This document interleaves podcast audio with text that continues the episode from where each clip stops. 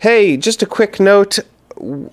I was having some technical issues with my recording setup. So there is a section uh, about halfway through this episode where it's just going to have my Skype audio instead of my lovely condenser mic audio. So I just want to apologize for that. Um, but we picked it up. Um, I don't know. There's probably about 20 minutes missing, unfortunately. but uh, the content's all great, so I hope you Yes. don't mind. It's very, it's great and completely unproblematic, and we definitely are well equipped with all the tools that we need to uh, discuss these potentially thorny issues at times. Yeah, we're really good at our job, and um, that will make up for the audio issues. We're so woke and enlightened, and uh, definitely have not made any missteps in uh, the content of what we're talking about. all right, enjoy the show. Have fun.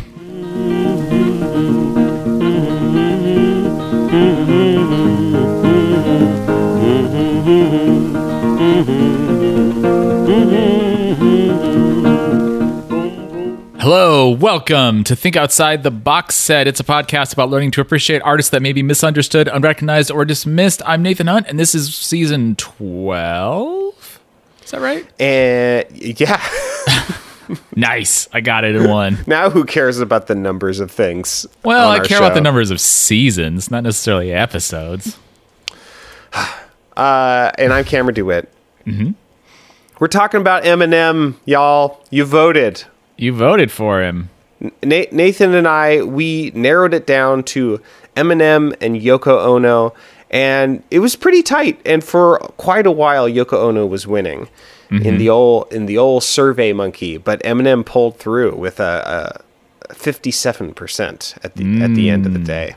That's what we call a mandate. Hmm? I said that's what we call a mandate. The vo- the voters have voted. The they've made their uh, voice known, Yeah, and uh, we're ta- we're talking about Eminem.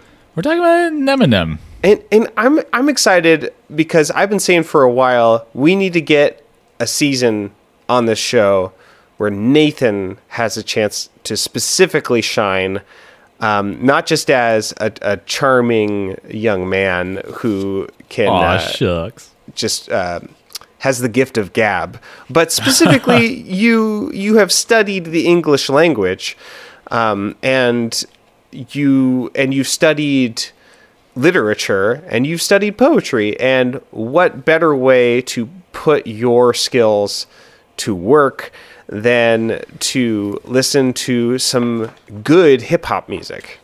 Damn straight. Yeah, one of the final papers I wrote in one of my classes was about a uh, a hip hop poet, or sorry, a poet who, uh, well, couple different poets who had a lot of hip hop influence in their work, and I analyzed them as both MC and uh, producer.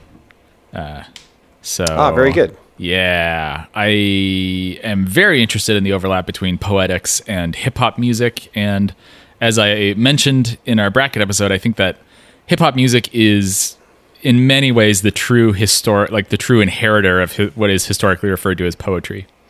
Right, because you, your discipline mostly was um, modern blank uh, poetry, like on a page or read, um, but like not rhyming, not put into a meter.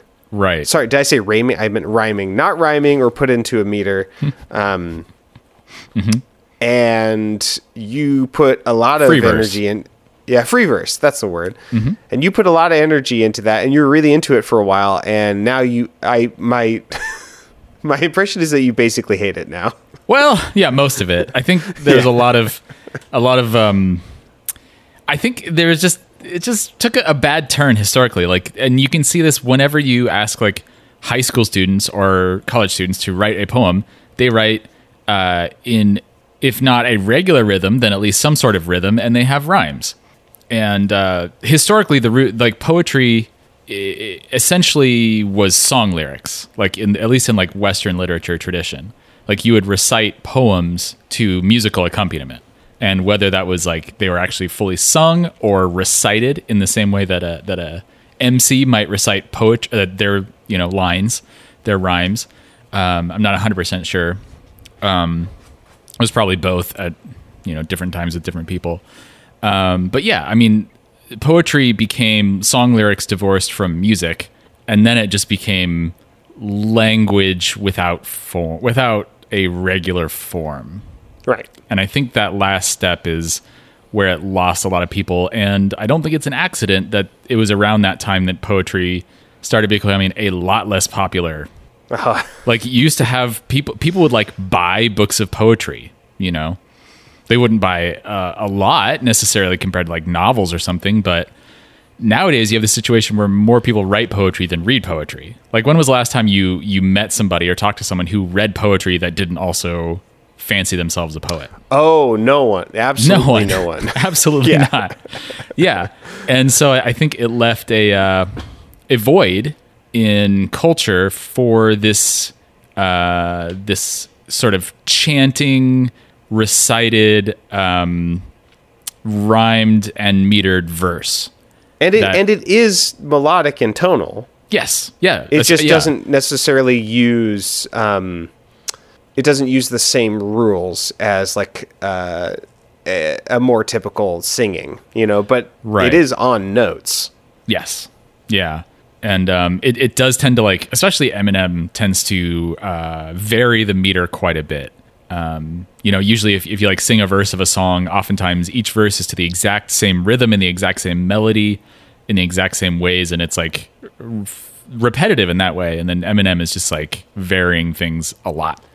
Yeah, at a, at a certain point, it's sort of like, w- what's the point of doing hip hop unless you're going to create polyrhythms inside the form? You know, because most hip hop is to a four four beat. Like, Right. um, like the the production, the music is fairly square. I don't mean that in like a value judgment way, but I mean like literally, it's groups of four beats There's such Um, squares, man. it's always like four groups of four beats um, and then like it it's multiples of four and it um, but the the form of the the phrase links within those is is varied and like the way that it rhymes isn't it's like when we were listening to ICP, it would always be da da da da da da da da da da da rhyme, da na na na na na na na na na na na rhyme, da na na na. It's just over and over and over again. It's like the you would be better served actually writing a good melody instead of doing hip hop here. Right. Exactly. If it's going to be that regular, you might as well just like, yeah. yeah. Um, so yeah, I'm, I'm very interested in hip hop and, um, I don't think it's an accident that hip hop started becoming popular within a few decades after poetry essentially abandoned form in a lot of ways. Um, poetry became like so cerebral and academic and dry and gutless. And then uh, within a few, I mean, starting in the 70s is when uh, who are they called? The, with they oh fuck oh no I'm, I'm I'm forgetting some of my historical context, but there was a group called the New. It's not the New Poets. It's they they put out an LP that was poetry but to a beat that was pretty similar to what became hip hop, and I think they became kind of influential on how it developed. Interesting.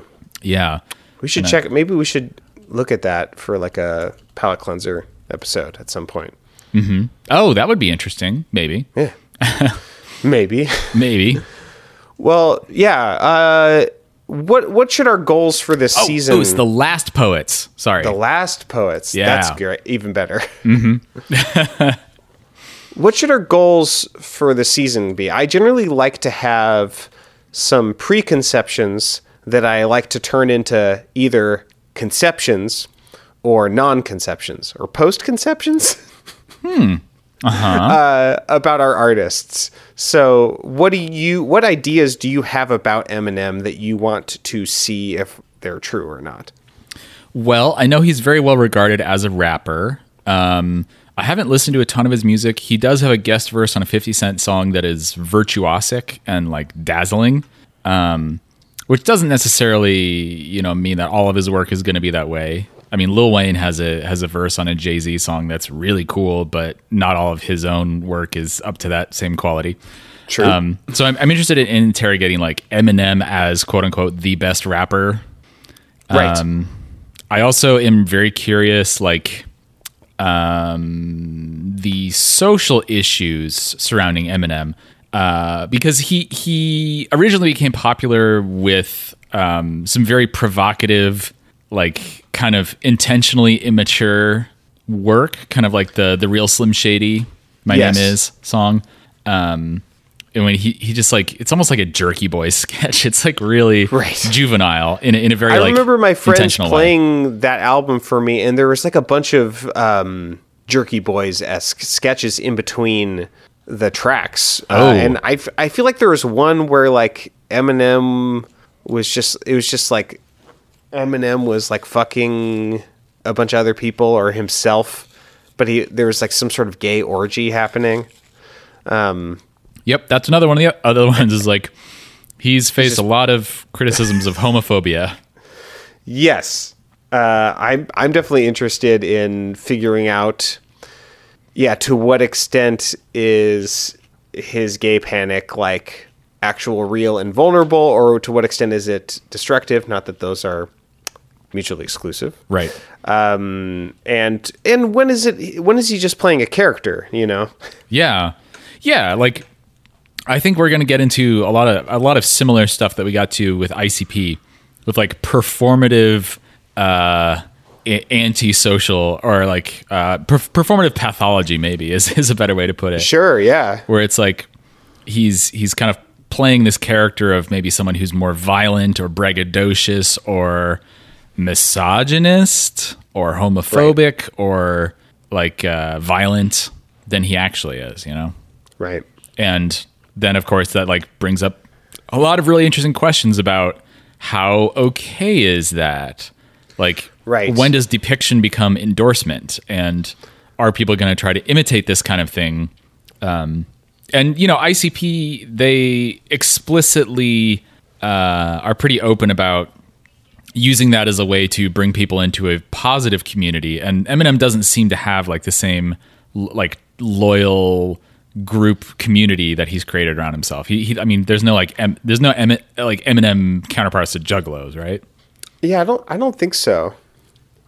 I I am curious to see there's this idea that I mostly agree with that white people when they appropriate uh, black culture specifically music style clothes etc when they do that they are able to um, succeed and be celebrated for it whereas um, black folks uh, expressing their own culture and music, etc., uh, will be punished for it. Like white people with dreadlocks, maybe not everyone likes them, but um, you know, like black people with dreadlocks specifically, like We'll get, Get fired told for their hair sometimes. they'll get fired or Yeah. won't get hired. You know, Yeah. things like that. Or you know, Macklemore. Uh, I keep harping on this, but when Macklemore won, uh, you know, rap album of the year, uh, when he was up against Kendrick Lamar's um, uh, "Good Kid, Mad City." That just looks more and more ridiculous like year after year. yes, I mean, it was stu- it was like asinine and stupid when it first happened, but the more distance we get from that, the more just absurd that seems. Like what the fuck? Fucking Macklemore won rap album of the year? Are you kidding me? yeah, and it's like I do think he's a good rapper. Like I, I've enjoyed a lot of his a lot of his stuff. I think he's pretty good, but he's not fucking Kendrick Lamar. Yeah, he's not Eminem either. yeah, also true. Eminem is clearly a better rapper than Macklemore, yes, in- just So in terms I of guess- like technical skill. I guess that's what I'm interested in exploring specifically is to what extent is Eminem's success his whiteness and to what extent is his success his actual talent. Um, Right. How does he interact with his whiteness? How do other people interact with his whiteness, etc.? Exactly. Yeah, I'm also very curious about that, especially because, um, according to Wikipedia, he struggled to uh, be accepted in Detroit as a rapper. He grew up in a mostly black neighborhood in Detroit, and uh, here we go. This is the sentence from Wikipedia. Struggling to succeed in a predominantly black industry, Eminem was appreciated by underground hip hop audiences. Um, so I appreciate about this album that he does not seem to have a chip on his shoulder about race. Like, Yeah. I, I would have, I definitely, it wouldn't have surprised me for a white rapper to uh, come out swinging and defensive about that fact, but um, he seems to be almost be like kind of humble about it, where he's like, yeah, you know, I get it. it's, uh, I'm trying to uh, write or like have this art in a uh, traditionally black space, and uh, he just like it, it seems to almost like motivate him to to prove himself more than just like kind of defensively diss everyone and puff himself up. Although he does do a lot of dissing on this album, but that's that's a classic like hip hop idiom. Yeah, I think he's just like, if I'm going to do this, um, th- I mean, that's what you, that's what like sort of rap battles are all about. And I, it seems like Right. that's where he got his chops, like where he where he developed them is like at school. Right. um, like as a teenager. Um, I, I read something about him like keeping, basically making his own rhyming dictionaries, um, and not just rhyming, you know, words, but rhyming sentences where every every syllable rhymes within the sentence and things like that. And like his first work was a lot more musical and a lot more um, about form um, than uh, substance. yeah. And and you can It was like a lot of nonsense, but Yeah. Wikipedia has this sentence Although the words often made little sense, the drill helped Eminem practice sounds and rhymes. yeah. Yeah. And uh, you definitely hear it on this album. There are times when the repetition of sounds becomes like overwhelming. It's like too much. It's like too much. You got like Eminem. You got to stop. too much. Yeah, it's yeah, at a certain point it's just more it it's like impressive but not necessarily good.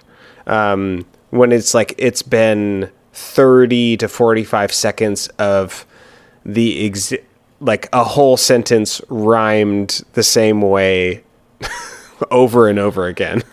well, I don't know. I, you're making it sound like it's kind of monotonous, and I don't think I would say that. No, I don't think it's I don't think it's it's not monot- monotonous uh, ooh, why Oh, can't it- I say that word? I mean, phenomena. Do do do do do. Phenomena. It no, it's it's definitely very musical, but at a certain point, it's like you. Well, yeah, move on. We get it. Okay. All right. Well, this is uh, Eminem's first album released in 1996. It did not do very well. It sold apparently about uh, fewer than a thousand copies. yeah, downwards of a thousand copies. Downwards of a thousand copies, exactly. Um, it, it says, uh, and I think, I think this is a really interesting album because I think it sort of showcases. I think it's truer to Eminem than his breakout albums. Like ha- having not heard, you know, something like um, uh, what's the what's the one that has a Slim Shady? So Slim Shady LP, I guess. Um, Like he, he he developed, he got his prominence with that Slim Shady alter ego. Um, but I think this album seems more true to who Eminem is and becomes later Yes. like uh it's he's got like some positive motivational songs on this album um which is something that he comes back to quite a bit um and uh he doesn't have the like kind of uh pathological um side that slim shady seems to have Yeah. Uh, Slim Shady seems to be a little stinker. yeah exactly And, Eminem is is a little stinker in a lot of this, but not in a like edge lord way. right that's a good way to More in it, just yeah. like a. We all know what's happening. You know, you're like you're you're doing a roast battle, and we're hearing one side of it. right exactly Yeah. Yeah. Um, yeah, he had a he had a rough childhood. Um, his father abandoned the family. They ping pong back and forth between Michigan and Missouri. Uh, he ended up living with his mother in uh, Det- in a not great area of Detroit. Um, a lot of poverty, um, and then he he uh, gets attracted to rapping. Um, does a lot of rap battles. He releases this album in 1996. It does not do well, and uh, he at one point attempted suicide. Actually, after this album didn't do well. Yeah, Yeah, and his his daughter was born, I think, in the same year the album came out, or maybe the year before. I think it was the year before. Yeah. So he's he struggles a lot in his in his early life. Yeah, and I guess um, uh, I'm I'm reading here that uh, maybe his disappointment with his life in general, but also the this album's specific lack of success, is what inspired him to develop his Slim Shady alter ego. Right. Yeah. It's it, on Wikipedia. It says Detroit disc jockeys largely ignored Infinite, this album, and the feedback Eminem did receive, quote, "Why don't you go into rock and roll?" just really, really dumb, uh, led him to craft angrier, moodier tracks. So, and I think that sort of led him down the road of the Slim Shady, uh, which Wikipedia says the character allowed him to express his anger with lyrics about drugs, rape, and murder. Great. Well, I, I can't wait for that arc of his of mm-hmm. his career. Uh, shall we? Yeah. You want to talk about the first song? Yes. Infinite. My lamination of narration Hits a snare and bass in a track for duck rapper interrogation When I declare invasion There ain't no time to be staring gazing I turn the stage into a barren wasteland of infinite You heard the hell while I was sent from it I went to it serving a sentence for murdering instruments Now I'm trying to repent from it but when I hear the beat, I'm tempted to make another attempt at it. I'm infinite. I I like the production on this album fairly well. Yeah. Like it's not I don't know, it's not like mind blowing necessarily, but it's like pretty good considering that this it seems like a pretty low budget album and did not achieve much success. It's I mean it's light years ahead of like ICP's first album for instance. Yes. also it doesn't have Kid Rock showing up to drop the N-word left and right. Right. So that helps you know, uh, little victories. yes, exactly. Yeah, so this is a um it's it's pr- pretty standard like brag rap. Um, but there's I, I the the chorus is fun. It's like kind of a neat twist on the bragging kind of thing. He said, "You heard of hell while I was sent from it. I went to it serving a sentence for murder and instruments. Now I'm trying to repent from it, but when I hear the beat, I'm tempted to make another attempt at it. I'm infinite." It's like huh. it's like rapping and artistic success is like his um temptation. Oh yeah, he's like, man, I just, oh, I just can't, I can't keep myself away from crafting all these great lines, and I, I you know, I'm, I, it's, it takes me to hell, and like, it's condemning my soul, but I just, I can't resist. Yeah, there, there's, there's a level. Yeah, he's working on a few levels. One is like, yeah, the standard being braggadocious in a rap, like that's the point of the song, but there's also a sort of a zoom out and an extra level that's sort of aloof, like where he's sort of just saying like I'm not even really I'm not even really here right now bragging to whoever the second person is, you mm-hmm. know, whoever's listening. He's like, "No, I'm like um I'm not really on the same level as you." Like Right. Uh which I think is kind of interesting. It's almost like um uh, there's a moodiness to it, a uh, a sort of um, he's it's a pensive song, and I think the production yeah. feels that way too. It's a good way and, to put it. And there's a, a, kind of a like a like a kind of a bittersweet. Um, uh, um, what's the word for? Uh, it's not a monologue, but like uh, a sol- it's like soliloquy? it's a soliloquy. Mm. You know, um, it, it feels like song of myself, like Mm. There's something Whitman esque about about this. Mm-hmm. I don't know. Um, he, he where there's like the pride, electric. but it's yeah. He's large. He contains I, I'm, I'm really into it. He's a big boy. mm-hmm. So big. Uh, he's got some fun lines here. Ayo, my pen and paper cause a chain reaction to get your brain relaxing, the zany act and maniac in action. A brainiac, in fact, son. You mainly lack attraction. You look insanely whack when just a fraction of my tracks run. My rhyming skills got you climbing hills. I travel through your mind into your spine like siren drills. Damn, those are cool lines. Yeah. like they're um uh, hmm? I, I, have a sound sample of um moment I like. Do you want to do the one that says marijuana smog? Yeah. With this index, inject the monologue. Turn your system up, twist them up, and indulge in the marijuana smoke. I really like.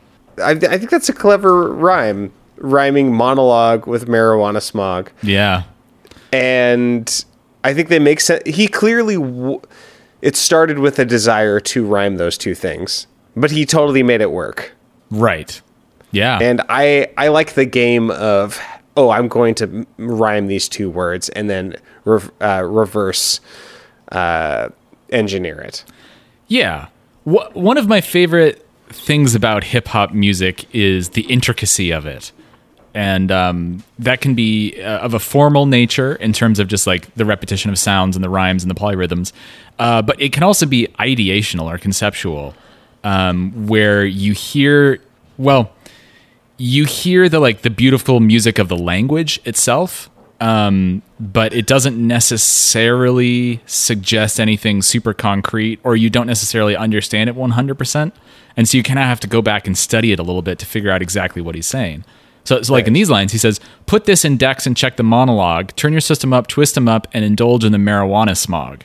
He's basically saying, like, yeah, put this tape in your stereo and and uh, spark up and listen to me rap, and you're gonna enjoy it. Right. Um, But the way he it's a very it- small idea. yeah, it's a very small idea, but he the way it's expressed is like really fun and intricate.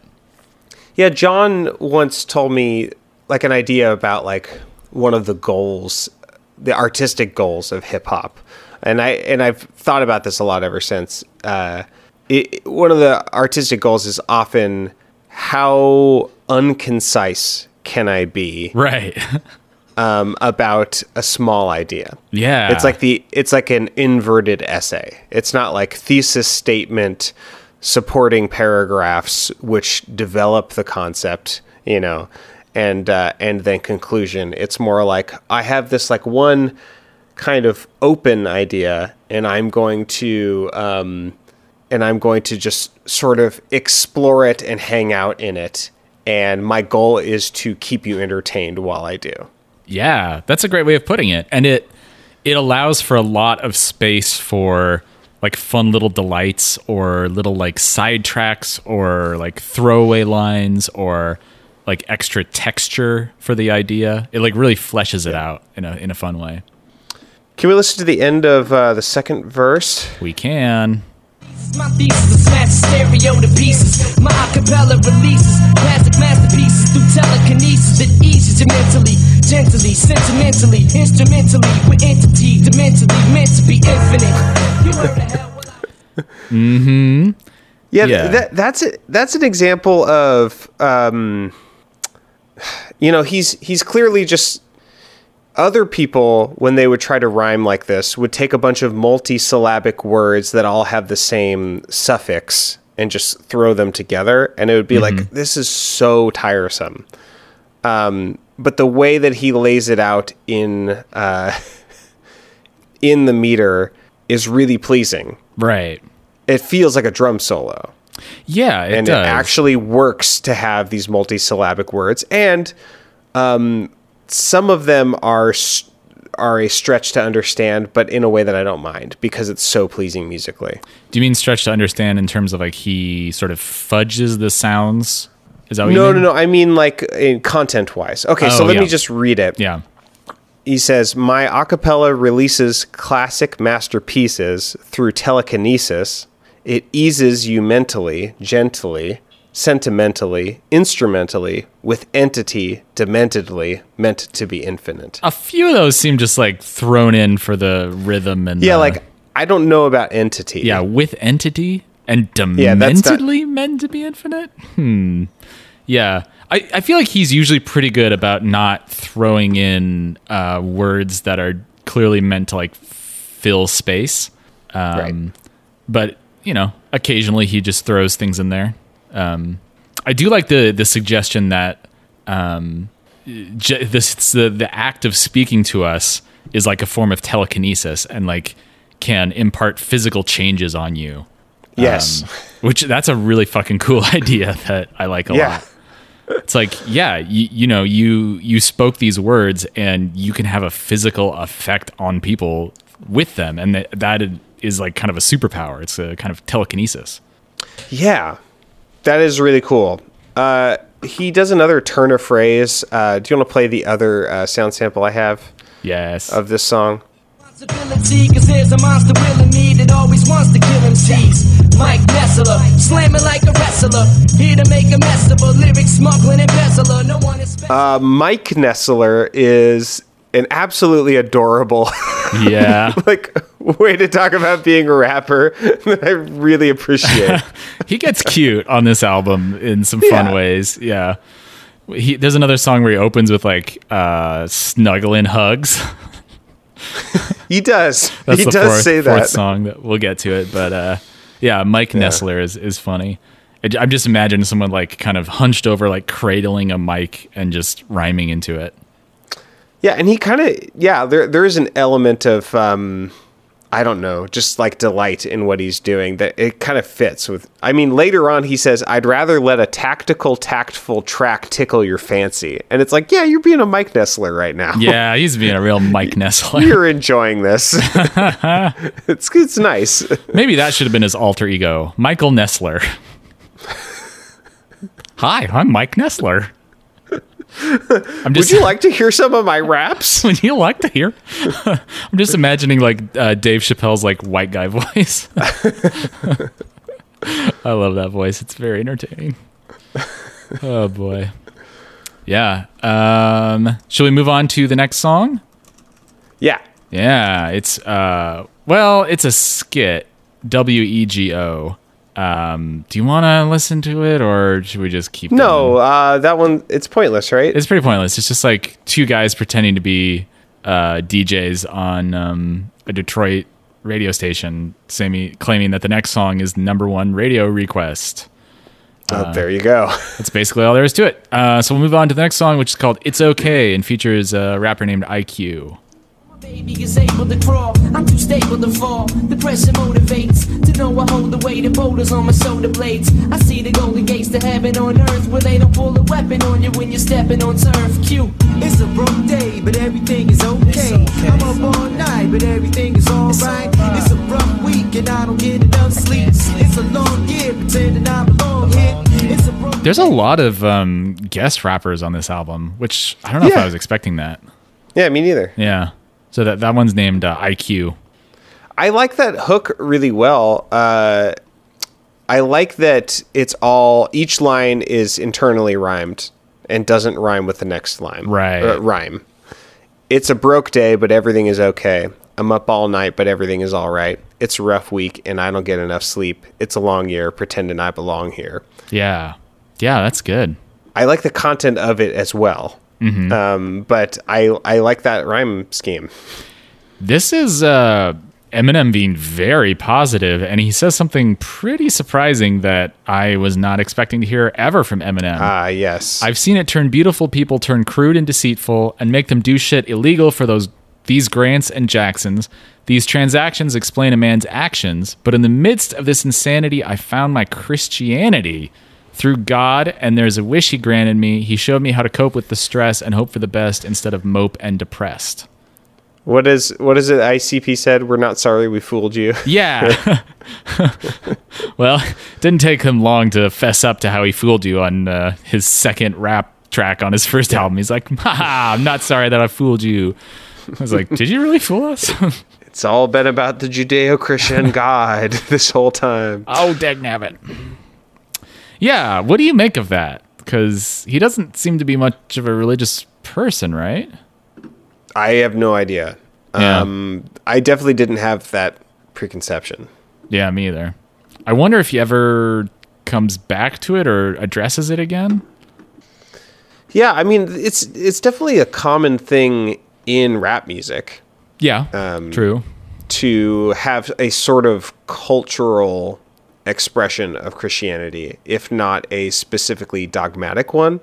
Right. Um, but you know when people like uh you know rapping about angels or guardian angels or being protect you know like that's like that's not actually theologically based in christianity necessarily but like it's culturally right. you know um, syncretist uh syncretistic with it um or um you know like there's the old um stereotype of of a rapper at get making an acceptance speech at the Grammys or whatever and and saying first of all I want to thank God. Right. Yeah, exactly. And then and usually the people who like make fun of that are like why are old fucking boomers who are just like why would God um, be into your music or help you with this? this is just trash, which is terrible. I mean, it's uh yeah, I mean, not to get like too much social commentary, but uh it's kind of hypocritical of them to say considering how overwhelmingly Christian evangelicals support totally awful shit like uh, you know, all of Donald Trump's whole agenda. Yes. Uh, hot hot takes here. Hot takes. Wow, what a what a cool and novel thing to say.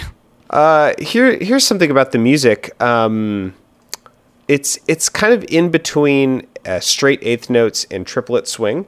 The d- the delivery of the lyrics. Um, so, uh, are you fam- you're you're familiar with this this concept?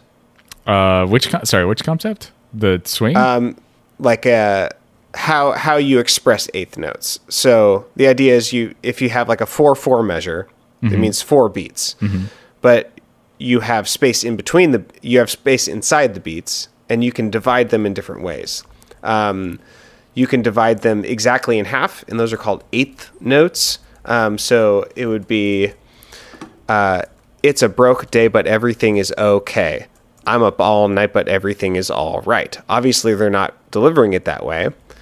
Um, you can also del- you can also do a triplet swing, which is dividing it into three and having um, the first uh, note in the beat take up two thirds of the of the duration, and the the second note take up the last one third of the duration.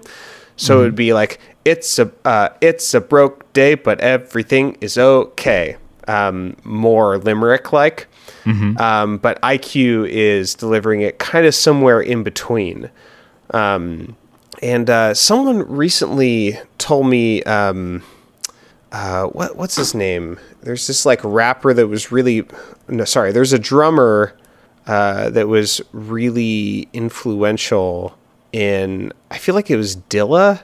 Um, his his his drum beats got like sampled a lot in in a lot of uh, early hip hop, and it made this really specific sound. And someone like actually analyzed it, and they're like, the thing that makes this beat so compelling is that it's dividing a quarter note into five pieces, um, where the first note is three fifths, and then the second note is two fifths. oh. So it's specifically in between straight and half and a triplet swing. Because if you do a triplet swing, it's going to sound like hokey. And if you do it straight and half, it's going to sound robotic. But there's this sort of perfect, uh, kind of like lazy subdivision in there. And I feel like that's why it sounds good. Like, I don't know if I could do that, you know, um, without really specifically practicing it. This is the kind of thing that I think people take for granted, like when they listen to this. It's like, no, Yeah. this the rhythm just on this hook is perfect, and you couldn't just do this at uh, unless you had listened to it a lot, um, like at a karaoke. You know, like you couldn't just like. Have you ever seen someone try to rap karaoke Oh, I've at, I've at a karaoke bar? seen it and done it, and it's oftentimes a bad idea. Yeah, Um, people are like, "Oh, what's the worst that could happen? I don't have to sing, right?" It's like, no, it's way harder than singing. Yeah. Um, in fact, I tried to do it with a uh, with an Eminem song. I tried to do uh, uh, "My Name Is," Um, Oh, really? and I, I got booed at karaoke. Which Oh my God. fucking sucks. That's rule number one. It's like, do not fucking boo people at karaoke. yeah, that's that. that is really mean. You got to be supportive. Yeah, you got to be supportive no matter how many stupid things they do or how bad their ideas are. Uh, in fact, like the guy, the guy who ran the bar. I mean, I, I like, I just stopped in the middle. Of. I was like, "Fuck you guys! I'm not doing this anymore." Um, Yeah. because it's well, I should say that song is impossible, um, especially if you Yeah. only barely remember it from, uh, you know, from your middle school days or whatever. yeah. Yeah, so the the guy who like ran the karaoke place got on the mic and was like y- like told people off for booing me. He's like, "You guys can't no, no more. You can't do this. Stop it." Yeah. Jesus. yeah, it was it was bad. Yeah, that story sucks. Mm-hmm. I'm I'm booing you for telling that story on our show and Wait, bringing what? everyone's mood down. Oh, now I'm sad again. Uh, yeah, just so we could hear that that um the swing. Just play it. Play that uh, hook one more time. Yeah. I'm using smarter tactics to overcome the slump. I won't become as dumb as some and succumb to scum. It's cumbersome. I'm trying to do well on this earth, but it's been hell on this earth since I fell on this earth. It's a bro- Yeah, that's a cool rhythm. Yeah, that's Eminem actually, not Eye-Kyu, but um, it's the same the same delivery. Mm-hmm. Yeah, Cool. Uh, you want to go on to uh, tonight? yeah, Song spelled with four. a T E. A T E. Yeah, no G H. Uh, t- what's- Oh, at the end is a T E. Mm-hmm. Okay. I was trying to figure out how it beginning with T O made it begin, made it be T E. This is podcasting gold. Yeah, right it's now. great. All right, fuck it. Baby, all I wanna do is swallow one or two, smoke a little bit and follow one of you back home when the party ends. So tonight I'm dropping naughty hints to the finest women in the audience. Cause we came here to do this tonight. We don't wanna fight, we don't wanna, we're feeling uptight. Cause we came here to do this tonight. To the morning light, hope that everyone's feeling alright. Cause we came here to do this tonight. This is that song. This is the least. Hmm? This is like the least interesting hook, right?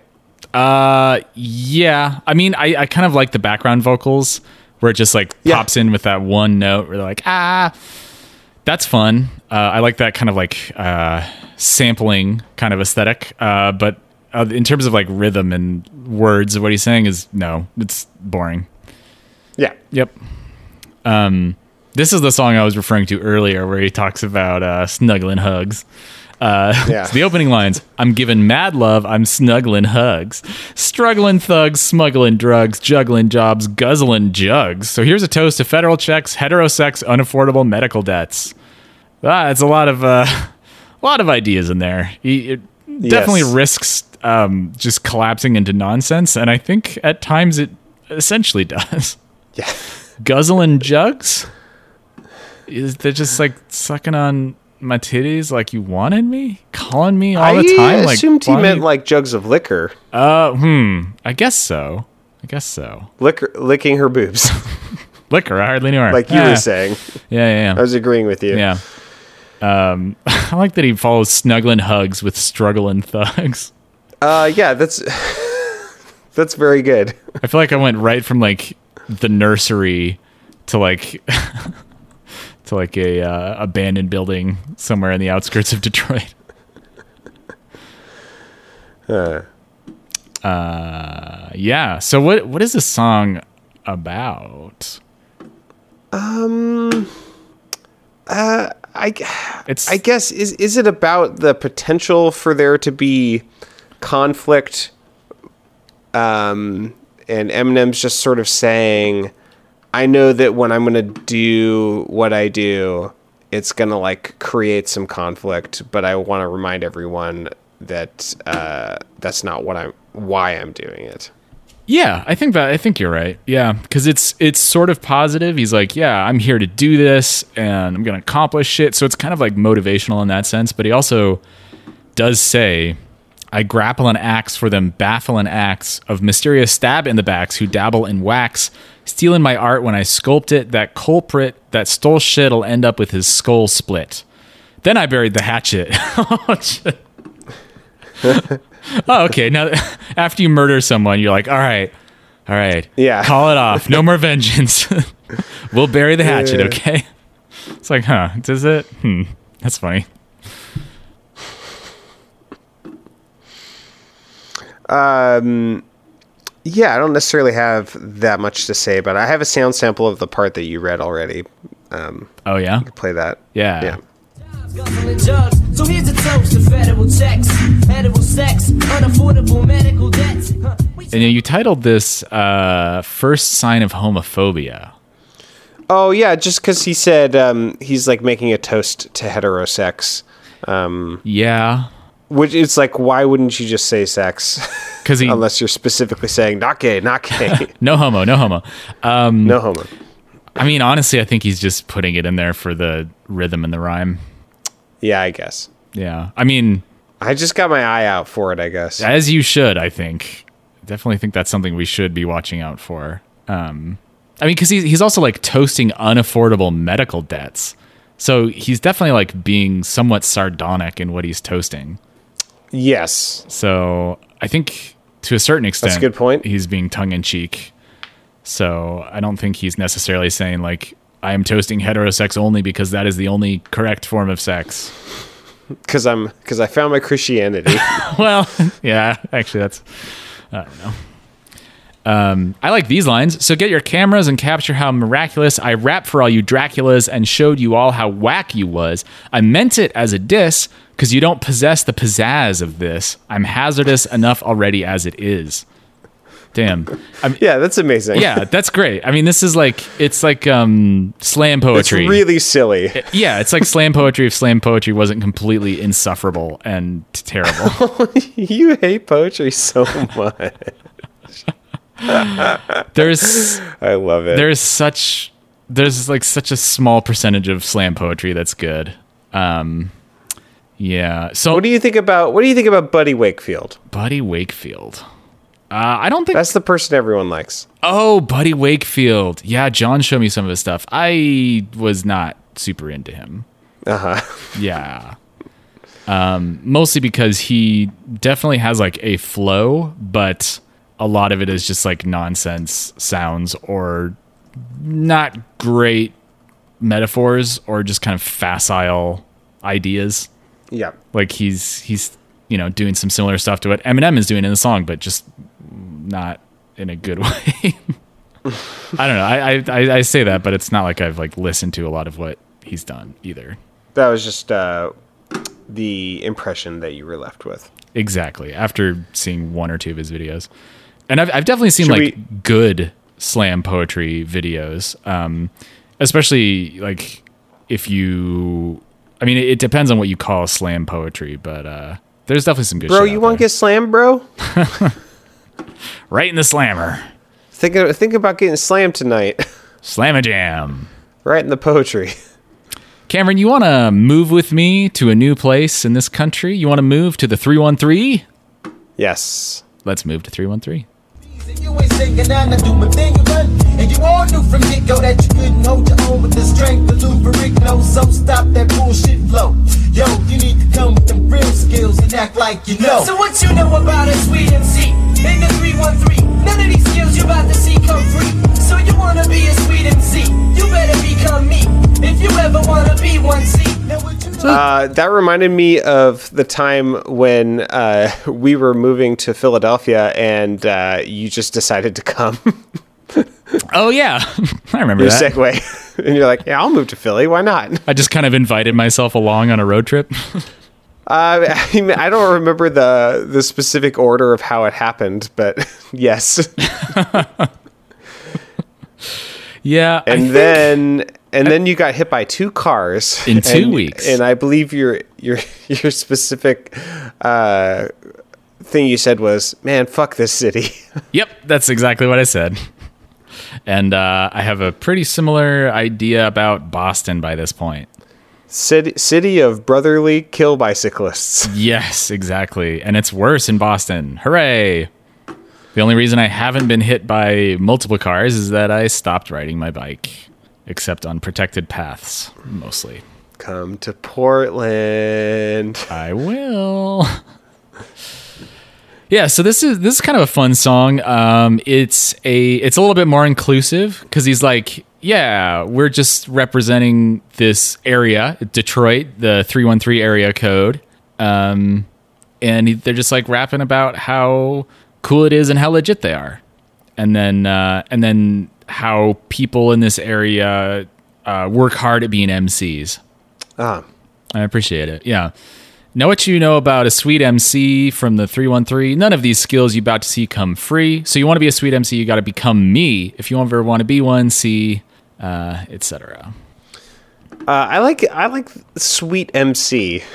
Yeah. I like that. That's another thing I hadn't heard before. Being a sweet Mm-hmm. MC. Yeah, it's kind of an odd. ch- I don't know if that's like a uh, an established uh, phrase or idiom, or if I don't or- think it is. I think it just kind of rhymes with three one three.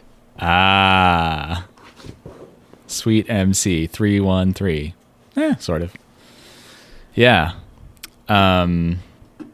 There's Eye-Kyu has the first verse on this. Uh, and and by the way, when we say Eye-Kyu, he spells his name E Y E dash K Y U. So I is in the I that sees, and Q is in like the Japanese syllable, I guess. Uh, I thought it was going to be Q U E U E. Is that how it's spelled? I think it's Q U E U E U E U E U E. All the way home. Yeah. um, he has he has a fun he has a fun uh, couple lines here. My rhymes they keep coming like nymphomaniacs that masturbate.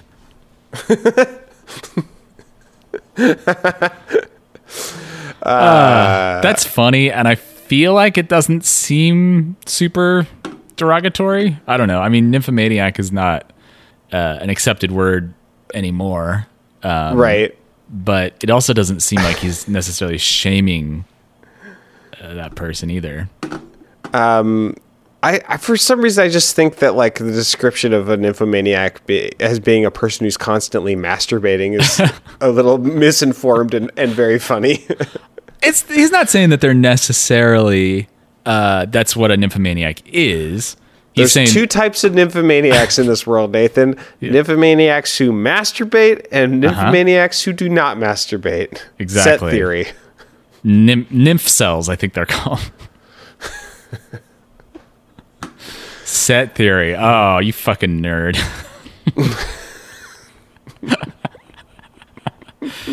uh, there's some other good lines here. Um, I'll, I think these these are both Eminem. These ones I'm going to point out. I uh, I'll send a rapper back with the crack of his ass shitty. If he's acting soft and he cowers, he better come cleaner than Jeru jacking off when he showers. Great. Yeah. Um, Apparently, it's but- a reference to a Jeru song called "Come Clean." oh, there you go. Yeah. So it works on levels. Uh, Will you play my sound sample of that so you can see what he rhymes ass shitty with? it's just pretty Uh, funny. is it good? Oh, here we go. Yeah, it is. I see what it is. Facility build. My facility's filled with fans packed to capacity. I send the rapper back with the crack of his ass shitty. Baby's act- He really says ass shitty in this like exact same cadence as cast capacity. Capacity And ass then, shitty. so- and then someone laughs. I think that's him. I think he's like, huh, Yeah. Ha. Good one. Good one, Marshall. good one, me. Oh, did we Yeah. say yet that his name is Marshall Bruce Mathers the third? I don't think we did say that, but uh, that's where he gets his name from. M and M, uh, because Marshall and Mathers, M and M, and Yeah. uh, he, he, he he used to he began spelling it as like the letter M ampersand M, like the candy. Uh, but then it eventually evolved into how it's spelled now, M and M with the E M I N E M. Uh, I, I kind of like this this lyric, not necessarily the content. I'm just really trying to couch this. Um, it's the lyric is bucking the bucking these hoes. I got that shit down to a science, leaving them hot and bothered, turned on like an appliance. Yep, that's, that's from funny. Eye-Kyu. yeah. I, yeah, that's funny. That uh, yep, I, I there's a lot to unpack there. And, Yes. uh, there. I mean, I guess you could make the argument that like comparing a woman to an appliance is kind of objectifying. It's at well, it's very literally objectifying. but I mean, liter- literally, but it's it's a meta. Well, it's a simile. Yeah. So I don't know. It's literally metaphorical. It's literally Um, similarly. but uh, I, I I guess just the idea of comparing um, having game, as it were, with um, like leaving your Instapot on or something is just like stupid and kind of like charming. or like leaving your stove on or something. Yeah. That's great. Uh, Eminem has these lines. Baby, you got a stew going. yeah, exactly. Um, Eminem has these lines. I rock a beat harder than you could beat it with rocks. I'm greeted with flocks of fellow followers, singers. You couldn't make the fans throw up their hands if they swallowed their fingers. That's fucking great. I like that a lot. I think I have that here. Um, Oh, yeah? the one that just says "good burn." oh, okay. Let's listen to it. Read it with flocks of fellow followers, singers. You couldn't make the fans throw up their hands if they swallowed their fingers. Yeah. That's, also that's great. Yeah, that's that's really fun. I also like how much he emphasizes the internal rhyme with "I rock a beat harder than you could beat it with rocks." I'm greeted with flocks of fellow followers, singers. Yeah, that's a fun line too. Just self-contained. I rock a beat harder than you could beat it with rocks. Like it doesn't necessarily like it doesn't necessarily work completely Yeah. because it's not like you know the the second half of it doesn't necessarily scan super well, but it's uh it's fun wordplay at least. Do you want to? Um, Yes. let's Oh. mo- let's move on. oh, you don't want to listen to the more homophobia sound sample you have? Uh, oh yeah, I forgot about that. Yeah. Succubus. My soul's thick with ruggedness. With the mic, I'm like a dyke. Can't no nigga fuck with this. Oh yeah, that's uh Is that Eye-Kyu? yeah, that's Eye-Kyu. Yeah. Uh, okay. Um, That's not Forget- the worst homophobia I've heard from uh, rappers. It's most it mostly seems like a. I mean, man, man, I hesitate to say this. I mean, it's like, I mean, it's not great, and especially because it uses like a slur. Um, says dyke, um, yeah.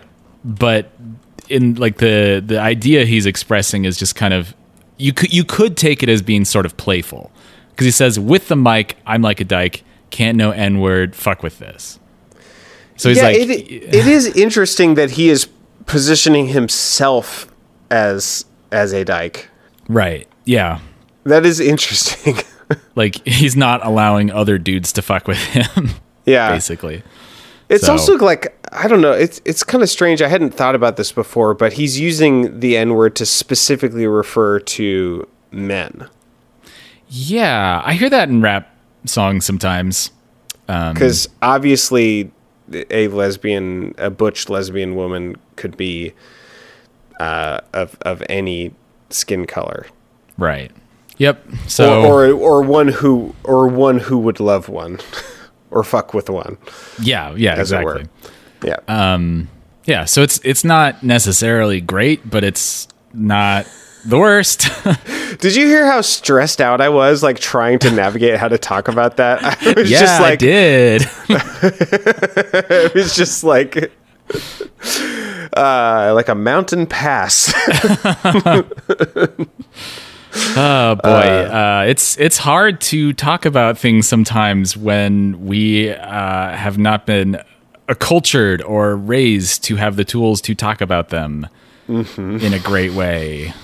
Yes. trying to put my snow chains on. Yeah. You pulled over, got your chains out, tried what to a make it over a that pass. what a rush. yeah. uh, do you have anything more to talk about? Three one three. Nah, I'm good. Let's move on to oof, maybe the worst song on the album. Definitely, maybe the most uh, misogynist and negative. Yep. It's called Maxine. I know this crack fiend, Maxine, who needs a vaccine. She tests positive, but tells you that her act's clean. Plus, she got a sugar daddy. Yes, and every hooker daddy takes in the crooker badly. If you mistook her sadly on her reputation, you're in jeopardation. If you ain't got no preparation, when you step away, son, she got her face done. Looking provocative, she'll let you knock it if you press the issue. So, yeah, this song opens with the lines I know this crack fiend, Maxine, who needs a vaccine. She tests positive, but tell you that her act's clean. Plus, she got a sugar daddy, gas in every hooker that he takes in to crook her badly. Yikes. Yeah, it's like I I'm trying to imagine what is the song that tells this story that that it's just so obvious when you're listening to this that um, this is a judgmental song um, that it's it's a judgmental song that's only seeing really the fault in in the woman Right. um, and not addressing any of the systems or any of the men. Um, and also, it's like, I guess, is this a true story? Why are you telling this story? I don't know. It's like, what what is the point of this? What is the point of this? Yeah, because it, it doesn't Yeah. seem like they're having fun in this song. Like, I mean, say what you will about ICP and their misogyny, but a lot of the times they were just kind of over the top clowning, even as they were denigrating women, which isn't necessarily like morally better, but also it seems like they they are have more of a reason to do it. This just seems like you're not having fun and you're not like what's like what's the point of this song, you know? I Does mean, that make sense? Is that an awful thing for me to say? I can't tell if that's super No, I- shitty. I you're talking about intent versus impact, and I, especially if we're ta just talking about analyzing it, I think both matters. Um, it doesn't necessarily make a difference in impact, but I think it does matter. Uh, but for I can't think of any specific examples, but I'm pretty sure that ICP just straight up has multiple songs exactly like this, No, you're right. They definitely do have songs where they're where not, they're not having fun. Yeah. No, you're right. You're Where right. they're specifically saying, "Let me tell you about this terrible woman," No, and they seem to be you're getting right. some yeah. sort of like weird venting energy out of it. So, Yeah. and they're and and on top of that, they're bad rappers. Yes, at least Eminem is has more technical skill when he is yeah, being misogynist. If you match the price, otherwise she won't look at you twice. But when you catch the lice or get the urgency to go to the emergency because it burns to pee, don't bring your germs to me because they ain't trying to hear it while you're fighting your fucking disease trying to clear it. Yikes. yeah. Yeah, and then uh, there's a guest rapper named Kon Artis who says, Sometimes I wonder what's your purpose in life. That is to get with every brother and unveil one of his kids. It's like, fuck you, dude. Yeah. What does unveil mean? Just like to get pregnant as a way of having leverage? I guess so. He Yeah. uses words that I because he, the next line is shit. You live in trife, and I don't understand that what that word means. I don't know. Yeah, um, I I know that this is a thing. Um, like that, like uh, it's. I've I've heard of this happening, and I've had people in my within my um, trying to think of how to like appropriately talk about this. I know people who have intentionally um, manipulated people into impregnating them. Um, hmm and like that this is like a way to wield power um, that women have um, and obviously that's terrible Right. yeah um, so i guess like um, i don't know. I, I saw this i saw this article like a year ago or so. It was written by a woman and it said we have to talk about toxic uh, femininity. Hmm. and um, it was basically just like if you've done or known anyone who's uh, done the following things, then it has like a big list of things of ways that women can like weaponize certain aspects of femininity in order to get what they want.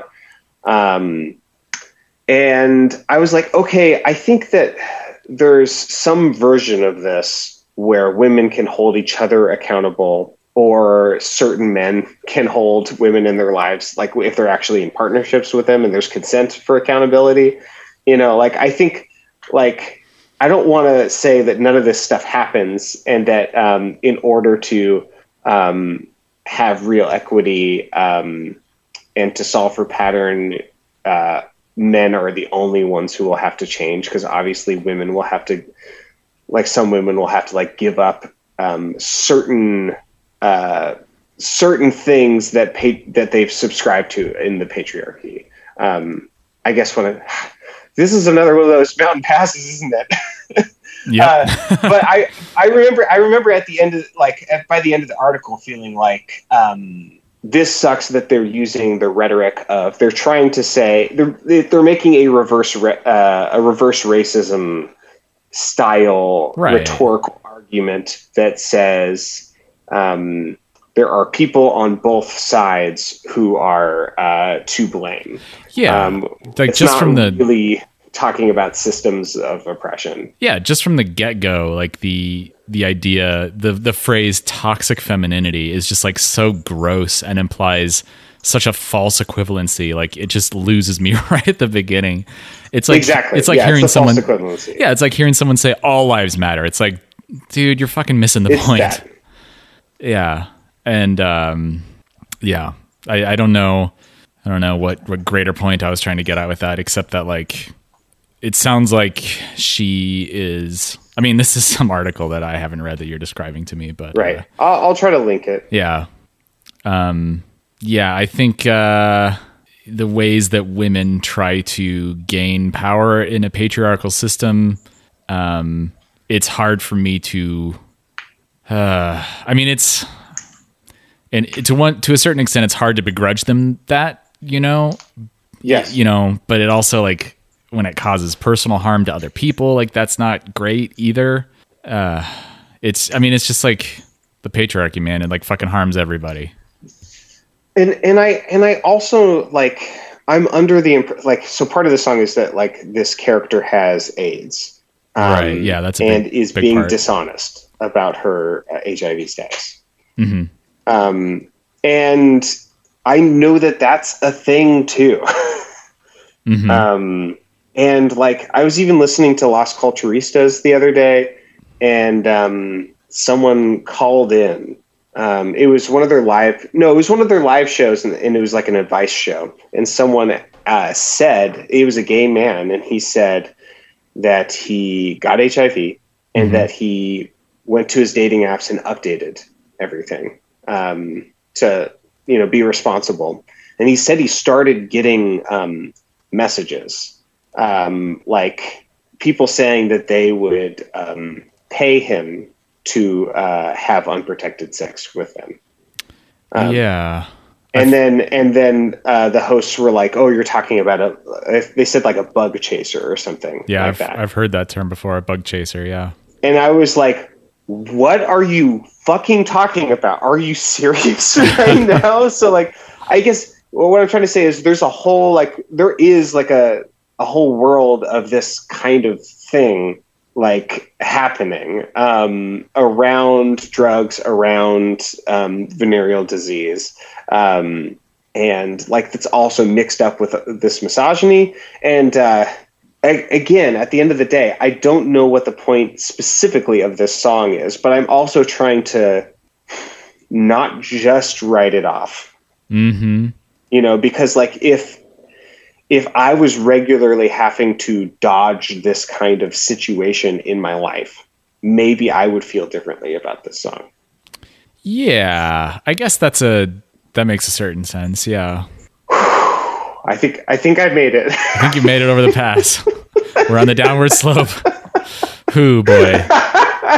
I mean, I think I think Eminem might just get more and more tough to talk about potentially. Yeah, I don't know. I don't know, dude. All right, you want to move on to the next song? yeah, um, these, if I remember right, get pro- uh, progressively less interesting. Yeah, although Backstabber is kind of fun. It's kind of a, a Night of the uh, Hatchet situation. Yeah. Um, but yeah, let's listen to next song, Open Mic. Up and enemies, appendages, chilly images. My skin itches every time a rapper recites. And when he's through with his verse, I'm uncovered in flea bites. You wanna see fights? I got a match for ya. You couldn't flip shit playing in toilets with a spatula. Who the fuck passed that? Said that you could flow. Point at my man, I wanna know. This fuck passed you this hook is so funny to me. It's, It's so, so, indignant. funny, and it, it's it's so harsh, and like yeah, the tone is so indignant. Hey yo, who the fuck passed you the mic and said that you can flow? Point him out, man. I want to know who the fuck passed you the mic. He's like, he's so angry. He's not even blaming the person on the mic.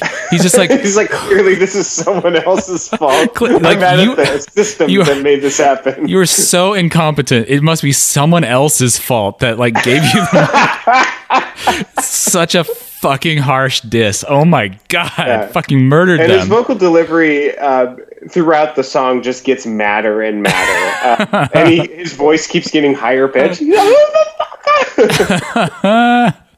That's so fucking. Uh, that's uh, Thyme, by the way, spelled like the herb. You get it, Yeah. herb. Um, yeah, that's so fucking harsh. Um, Yeah. And this, uh, that's so fucking irritating. That that line we heard that right before the chorus. You want to see fights? I got a match for you. You couldn't flip shit playing in toilets with a spatula. that, that line is fucking hilarious. just imagine somebody just playing or- in a toilet, like in general, but with a spatula in specific. Yeah, this is world building. Yeah, exactly.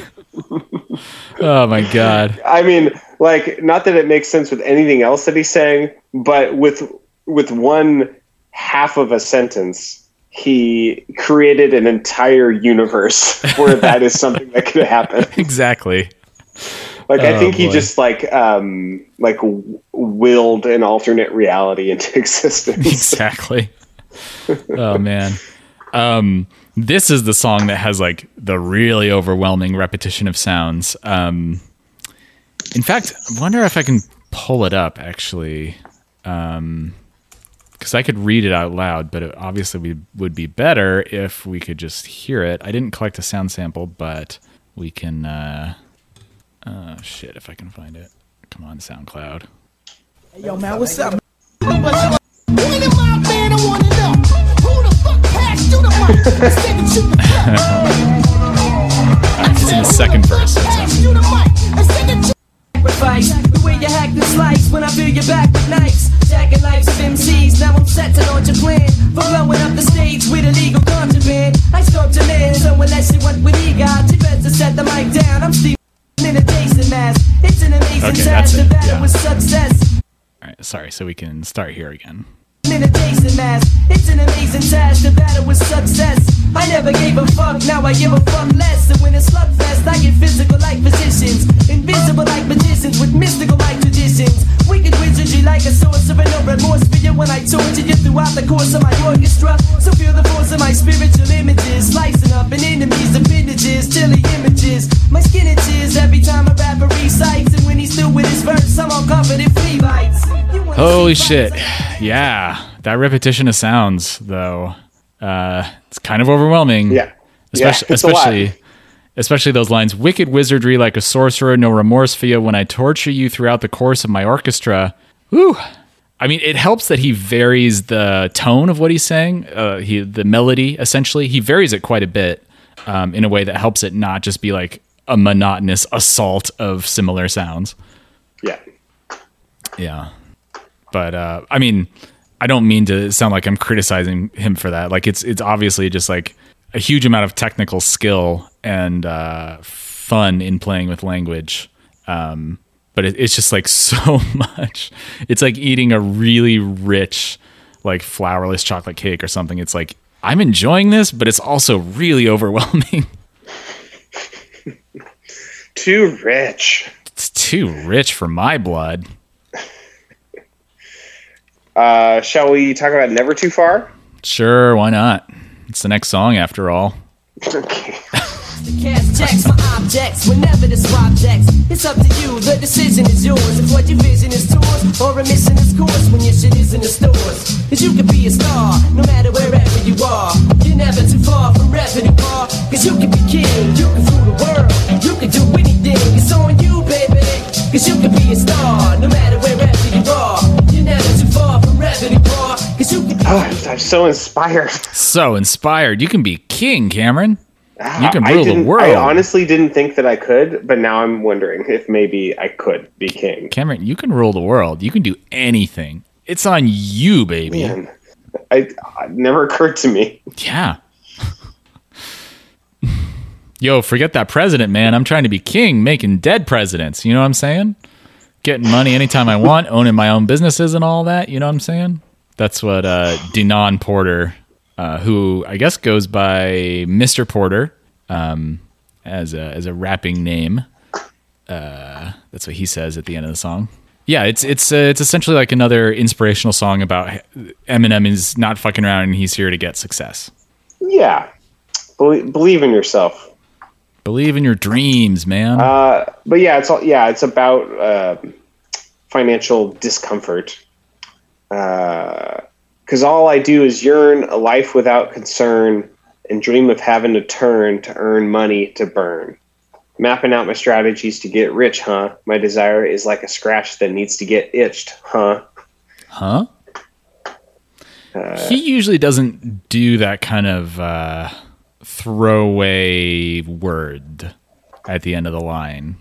You, are you accusing him of cheating? No, not cheating because he does rhyme rich with itched, but uh, yeah, it's it's not. It, it can work. I it's not necessarily my favorite. Um, it, there are a lot of rappers who will end essentially. Well, not every, but m- many lines with like the N word, for instance.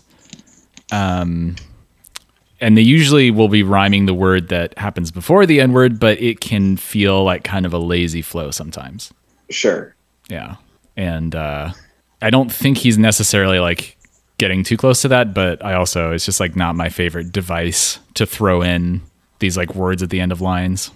Yeah. was not really adding anything. Yeah. So, anything else to say about the song before we go on to the next one? No, let's move on. Let's move on to Searchin'. See How much I'm eager to be your man legally wed? Your love's keeping me fed. This is easily said, so you can lead or be led. If you care to be down, cause ain't nobody like you, nowhere to be found. I've been searching, but you're the one who wanted my life, baby. I've been searching, but you're the one who wanted my life, baby. I like that weird little whistle in the chorus. Yeah. Genius annotators uh, James Gatz and Scope E uh, say Eminem is searching for true love. There are zero curses. Possibly the cleanest, nicest Eminem song ever. So clean and nice. I get a kick out of that. Yeah. It's it's a straight up love song. Oh, sorry. That genius anno- annotation uh, was five years ago, and that was from Slim Cartman. Excuse me. Oh, Cameron, get, it right. Um, Eminem begins his lines with, uh, "I'm reminiscing on your tenderness and the snuggling and teasing, missing what I remember, kissing and hugging and squeezing." I like the genius annotation at the bottom here. Just uh, you can add like a general comment at the very bottom of the song. Uh, Kanye Walker six years ago said, "Eminem in a song with no curses, something's wrong." I need those good cusses. Gotta have those good, yummy cusses. when he says the word that's bad that I'm not allowed to say in front of my mom's. love that. So delicious. All right. Um. Yeah. Kissing and hugging and squeezing. That's cute. Snuggling hugs. Bugging and wheezing. I'm having trouble Oh yeah, this breathing. is this song's a marriage proposal. You could hear It hear really it. is. Uh, how much I'm eager to be your man, legal legally wed. yeah. Your love's keeping me fed. I can't cook. Help. I need a woman to feed me, otherwise I starve. Um, yeah, Eminem's got kind of an interesting personal life because he has been dating this woman Kim for several years at this point. Uh, she's his baby mama, and he does marry her in 1999. Um, They get divorced in 2001, I think it was. Uh, but then they marry again for a couple months in 2006. Oh, a couple months. Yeah. Yeah, it's uh Interesting. Yep. Yeah, yeah, he marries her in 99, divorced 2001 and then he marries her in uh I think it was like June to April of 2006. January to April. Sorry. I don't know why I said June to April. It doesn't make a lick of sense. Um yeah, so this is sort of a marriage proposal but they don't get married for another 3 years. Gotta take your time with these things. Shall Mm-hmm. we move on to Backstabber? Yeah, this is a very ICP style song. Night of the Axe. Tom, He's probably armed with intent to do bodily harm. Ring the alarm. Look for a man with green hair. Check at your girl's house. He was last seen there. He has a mean stare, but usually cracks jokes. Good luck on your mission and guard your backs, folks.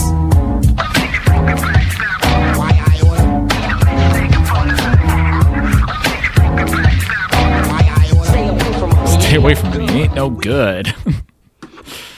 He's a backstabber So are- and he ain't no good. Damn. Around 1995, Eminem accused Champtown of trying to get into uh, Kim's pants.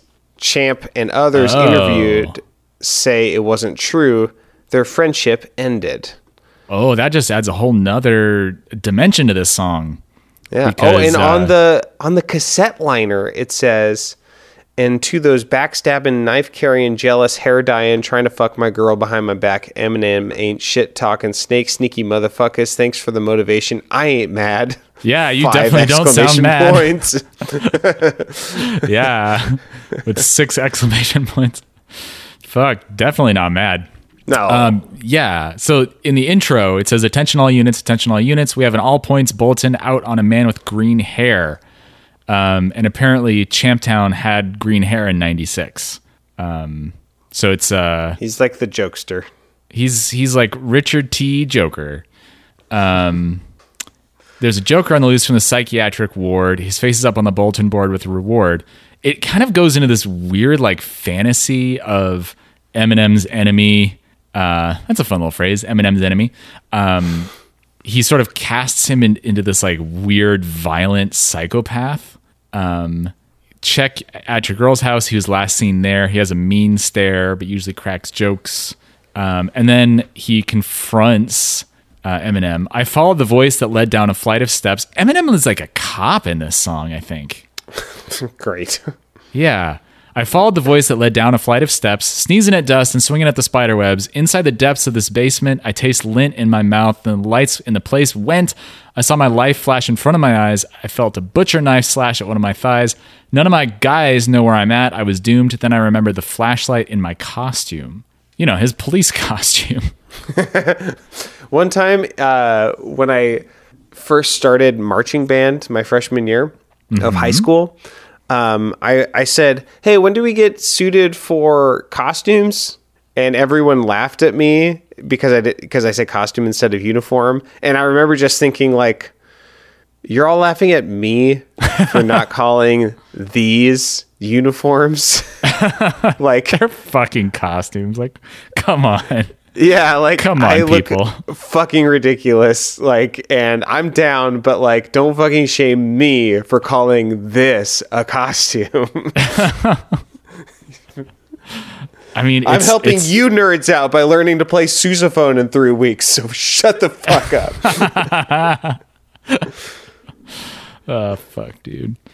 Yeah. Yeah. I get Sorry, I just really needed to vent there. Yeah, you really showed them. After all this time, you finally got him, Cameron. Nice work. Um, Take that, Leanne. Yep. uh, Eminem does use the word uniforms here, though. In verse 2, we got the walkie talkies to keep us all informed, suited up head to toe in detective uniforms. Our unit storms in, we split the ghetto into sectors, locking down every block and put up metal detectors. I don't think that's what they do when they're doing a manhunt. you put up metal detectors? What is the fucking point of that?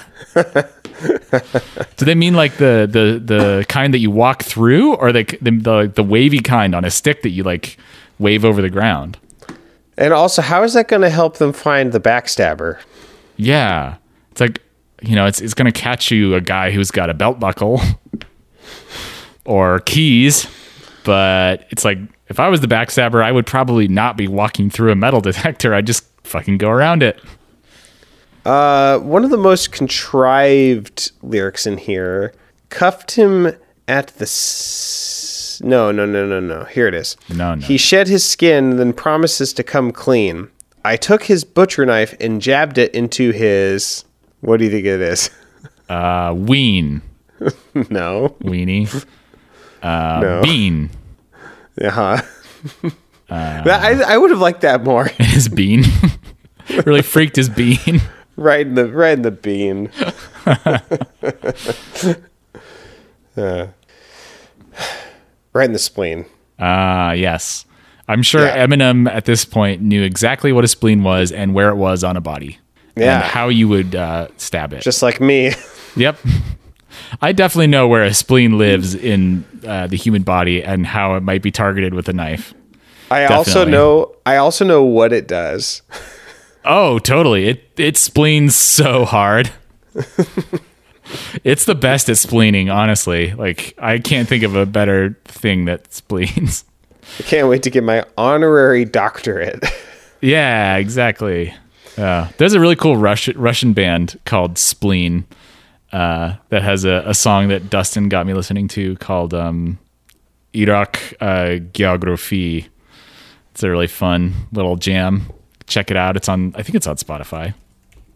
Uh, do you want to spell that so I can put it in the learning links? Uh, Is it just Iraq geography?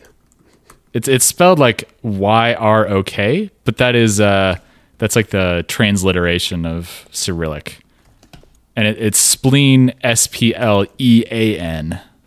S P L E A N. Okay. Cool. Oh, all of their songs are in uh, Cyrillic on uh, oh, cool.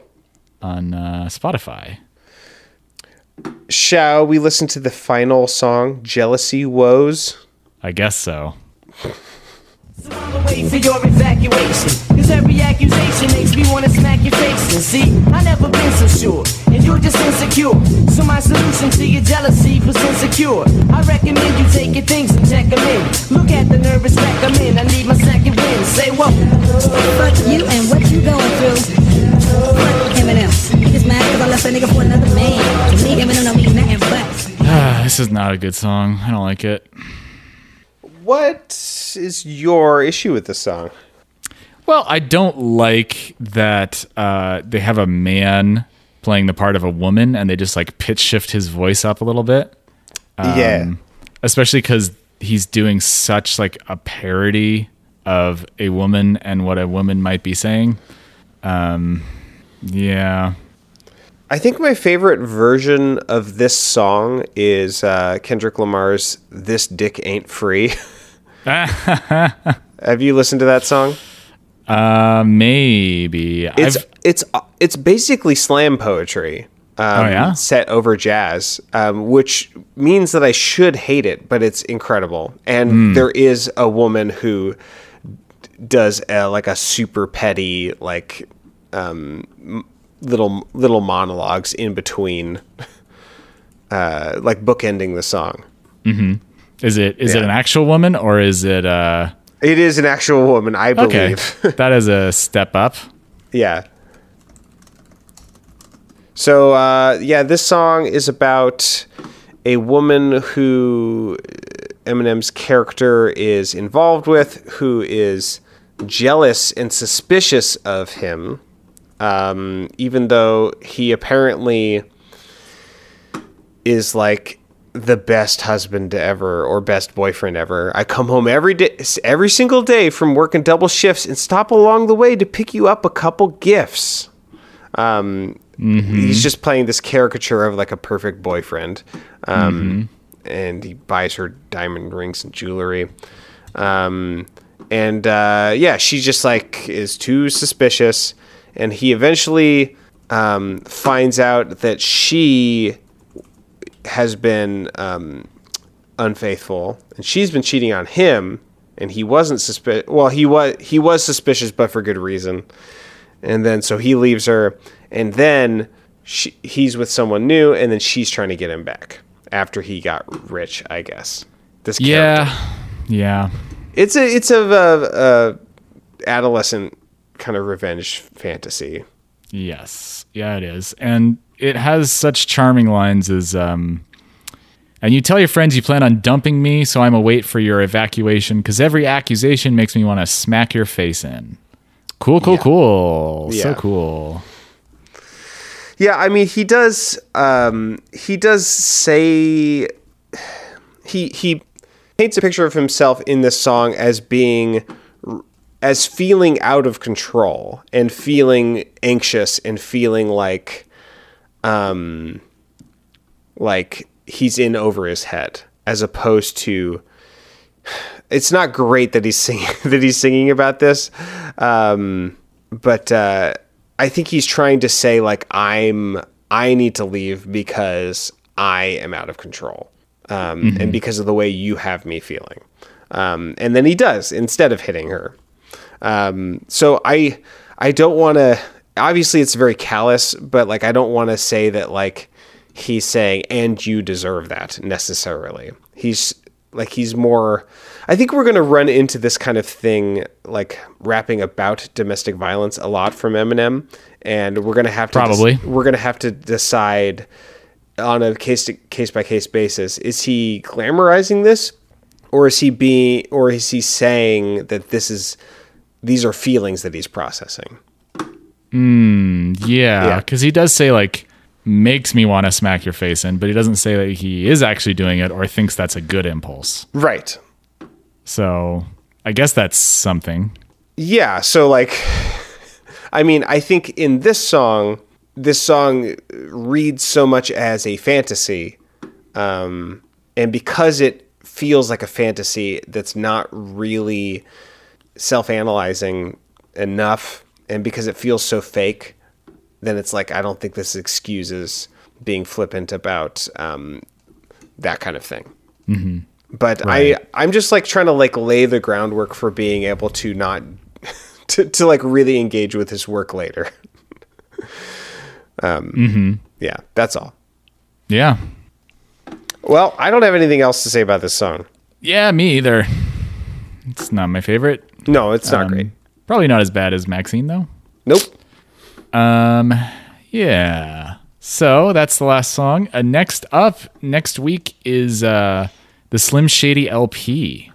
Right? Yeah, what's Yeah. all on here? I haven't heard it in uh, you know 20 years or so. Maybe 15 years. We got My Name Is. Great. Um, 97 Bonnie and Clyde. I think that was kind of a hit. yeah. Guilty Oh, there- Conscience. There's a song in here called "Come on Everybody," and "come" is spelled in the porn Hmm. way. Hmm. Featuring Dina Rae. Yeah, I think we're gonna get some real like stinker stuff. um, and I think uh, Eminem bleaches his hair too. Great. Um, all right. It might be a little rough for a while, folks, Yeah. Yep. but uh, you know, rough in, in different ways than uh, Yoko Ono maybe would have been. Yep. All right. Well, until next week, you can visit us online at boxset.website. Email us at email at boxset.website. Get on the Discord. The link will be in the show notes. Uh, you can also write us a review on iTunes. That would be very nice for us, please. Um, if you want to help us keep making the show, you can go to our Patreon and support.boxset.website. And there, if you contribute just a few dollars a month, you get access to all of our cool bonus content, including a weekly mini show um, called What's in the Box Weekly. And this week, we checked back in on The Mandalorian again. And then Cameron wanted to talk about a movie called. Parasite. Yeah, uh, Bong Joon Ho's uh, recent movie that's getting lots of uh, awards and traction and attention. And it's Yeah, which you fun. also saw. I also saw. We had yeah. a nice, nice little chat. yeah. I liked it more than uh, Okja, his uh, Oh, I forgot second he did to most Okja. recent. yeah, that movie was a little bit of a mess. It's a is a bit much. I I like seeing I I like it when people say to Jake Gyllenhaal, just uh just go for it, dude. He is really entertaining. He's definitely uh, bathing in the river of ham in that movie. yes. Yeah, I like it. So give us give Uh, us your money. Give us your fucking money. Um, hopefully, I would this love is a stick up. What? Oh yeah, yeah. Uh, we've got a gun pointed at you. D- don't turn around. Uh, we'll blow your brains out. But just we're right behind you, and you need to go to support.boxset website. I would also love if we could arrange a full length bonus episode Ah, uh, yeah, in which we Eight watch Mile? Eight Mile. Yeah, Yeah. let's do that. That would be really interesting. I have never seen it Me neither. and I'm really interesting, really interested in what it says about like Eminem's self mythologizing. Yes. Yeah. You can also listen to Cameron's other podcast, Get Up in the Cool, which is about all kinds of folk musics, uh, oftentimes focusing on Appalachian fiddle and banjo music, but not always. Could couldn't have said it better myself. Uh, yeah. Uh, recently, you you had on uh, Lone Piñon. Oh, so Right? good. They're the coolest. I think you talked about them in one of the most recent episodes, but that episode is now out. Yeah. So go get it. people can check that out. Yeah. So until next week with the Slim Shady LP, I've been Nathan Hunt, and I gotta have those good yummy cusses. And I've been Cameron DeWitt, and can you hear this? What? Can you can you hear this? I, I'm- I, I'm a mic nestler. Uh, it's gonna oh, it's gonna come through on the on the recording. yeah, it's definitely you can tell from the quality of sound.